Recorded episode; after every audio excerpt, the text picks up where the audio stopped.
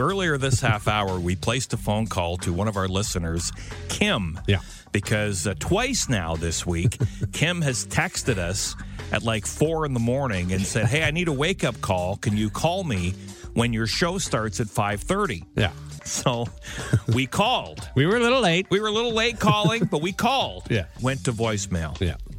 We said, "Yeah, well, enjoy your shower," because we thought she's probably in the shower again. Anyhow, she uh, just called us back. Good morning. I'm Upton Adam. Oh, where were you? Um, it, uh, the phone was right beside me. I Okay. don't know. I, it's a new phone, so I haven't got it completely fixed yet.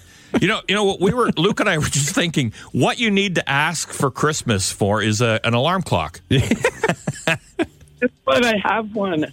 I have three. You have three, and you still need a wake up call. No, I just like talking to you guys. Oh You're well, we Oh, enjoy talking thanks. to you. We just wish you'd answer the phone when we call. right. you got to call more often. Oh, okay. Oh. Well, okay. My, my wife might not have liked that too much. Are you on the phone with Kim again? We won't talk dirty. No, we won't. No, no, no. It's already bad enough we're saying enjoy your shower. All right. Thanks for the Well, call, I- Kim. Oh, I do enjoy it. Okay. this see, this is why we can't talk regularly. Yeah, see? It's this kind of dirty talk. All right. Have a good day, Kim. See ya. Bye bye.